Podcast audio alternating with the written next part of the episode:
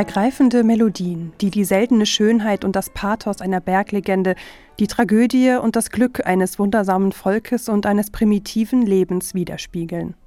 Das schreibt die Amerikanerin Amy Beach Anfang des 20. Jahrhunderts über die Melodien, die ihr ein Bekannter, ein Missionar, vorgespielt hatte. Er war während der Unabhängigkeitskämpfe in der Balkanregion unterwegs gewesen. Amy Beach hatte Osteuropa selbst nie besucht. Diese Melodien lösten in ihr die typischen Klischees über diese Gegend aus. Ergebnis ihrer Assoziationen und Gedanken waren dann ihre Variations on Balkan Themes.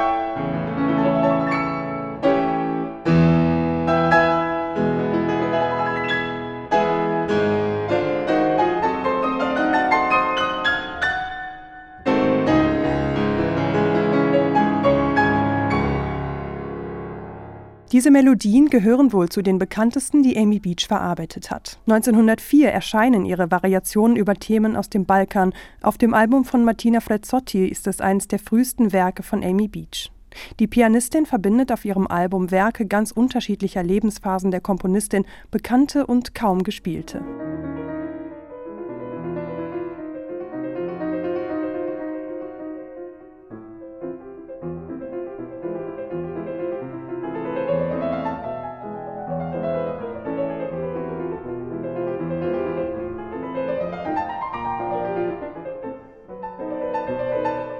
Das kurze Stück Honeysuckle aus der Sammlung From Grandmother's Garden von 1922 zählt noch zur mittleren Schaffensperiode Amy Beachs, eine Zeit nach dem Tod ihres 25 Jahre älteren Ehemanns.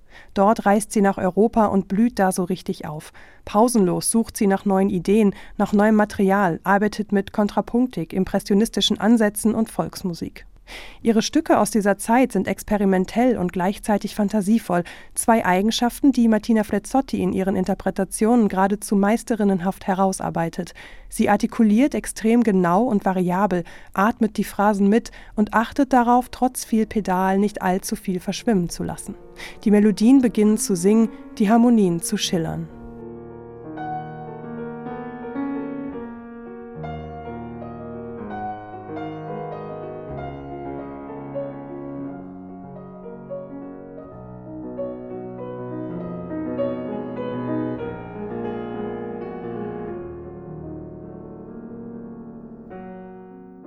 Überhaupt behandelt Martina Frezzotti Amy Beachs Musik mit dem größten Respekt und offenbar tiefem Verständnis.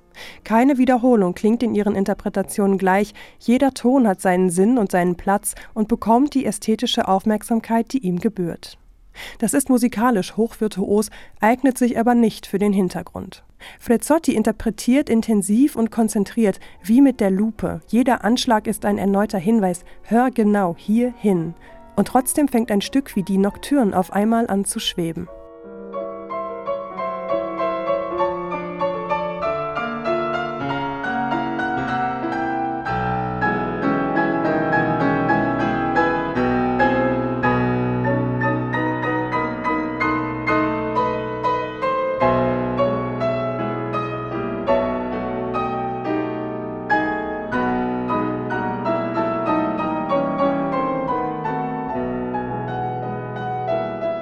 Ein Album wie dieses führt die Zuhörerin behutsam durch die Partituren, die Amy Beach hinterlassen hat.